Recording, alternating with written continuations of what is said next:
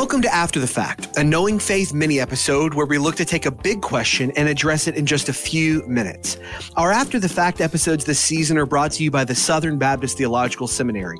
If you haven't had a chance to find out if seminary is right for you, you should hop over to sbts.edu slash explore, where Southern has designed a really helpful tool to help you think through that question. Joining us today is Dr. Dustin Benge. Dr. Benge is Associate Professor of Biblical Spirituality and Historical Theology at the Southern Baptist Theological Seminary and the author of several books, including but not limited to The Loveliest Place, The Beauty and Glory of the Church, and The American Puritans, and the recently released Why I Should Love the Local Church by Crossway. Dr. Benge, welcome to After the Fact. Thanks for joining us. Thank you so much, Kyle. So here's the question in a time when people are giving up on the church, I feel like there's always stories circulating on social media or in the news about people leaving, people who were leaders who are who are walking away. Where do you see the beauty of God in the life of his people? Well, what a fantastic question, especially in the context in which we're living now. Uh, let me just first say, Kyle, that God defines the church first by who she is rather than what she does. Hmm. And so when we understand that, then we can fully realize how God sees the church and how he views the church. In chapter one of The Loveliest Place, I begin by examining a verse in the Old Testament, perhaps an obscure verse, but one that really is the launching pad for our discussion of why the church is lovely, why the church is beautiful and that is Song of Solomon, chapter 1, verse 15. Behold, you are beautiful, my love. Behold, you are beautiful. Hmm. John Gill, um, an 18th century English Baptist pastor, uh, interprets Song of Solomon, as many others do throughout church history, as a really intense allegorical portrayal of the love union and communion that exists between Jesus Christ and his bride, the church. He sees Song of Solomon as a, uh, a conversation that's going back and forth between a bridegroom and the bride. And so when Christ looks at his bride, the church, and says, Behold, you are beautiful, my love. Behold, you are beautiful. This has nothing to do with what she does or has done, but it has everything to do with who she radiates, who she mirrors, whose beauty that she personifies. Now, what's so amazing, Kyle, is that when we consider that the church is composed of sinners, once enemies of God, in her own eyes, the church is full of spots, it's full of blemishes. Uh, we could have many podcasts pointing out those spots and blemishes that make her sometimes disgusting to behold, just to be honest. But Paul comes along in Ephesians 5:27 and reminds us that at the end of the age the church will be presented to Christ in splendor without spot, wrinkle or any such thing. The church isn't beautiful because of what she does, she's beautiful because of who she is and that has nothing to do with us. And hmm. so when Christ looks at the church, the church is beautiful because the lens through which he is viewing her is his cross, the focal point of blood, righteousness, forgiveness, union, justification, regeneration, grace. His sinless perfection makes her beautiful. And so when Christ looks at the church, he sees beauty because what he's seeing is a bride for which he has purchased with his own blood and washed and given her garments as hmm. white mm. as snow.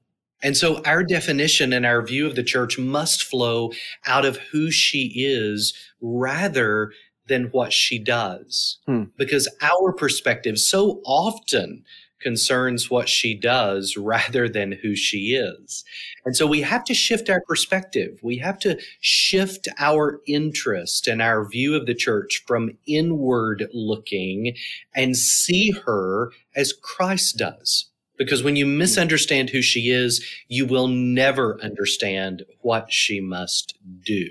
So that I think, gosh, that is a really helpful distinction because I'm even thinking about most people's consternation over the life of the church. You're you're absolutely right. Most people seem most bothered or troubled by the actions of the of the church.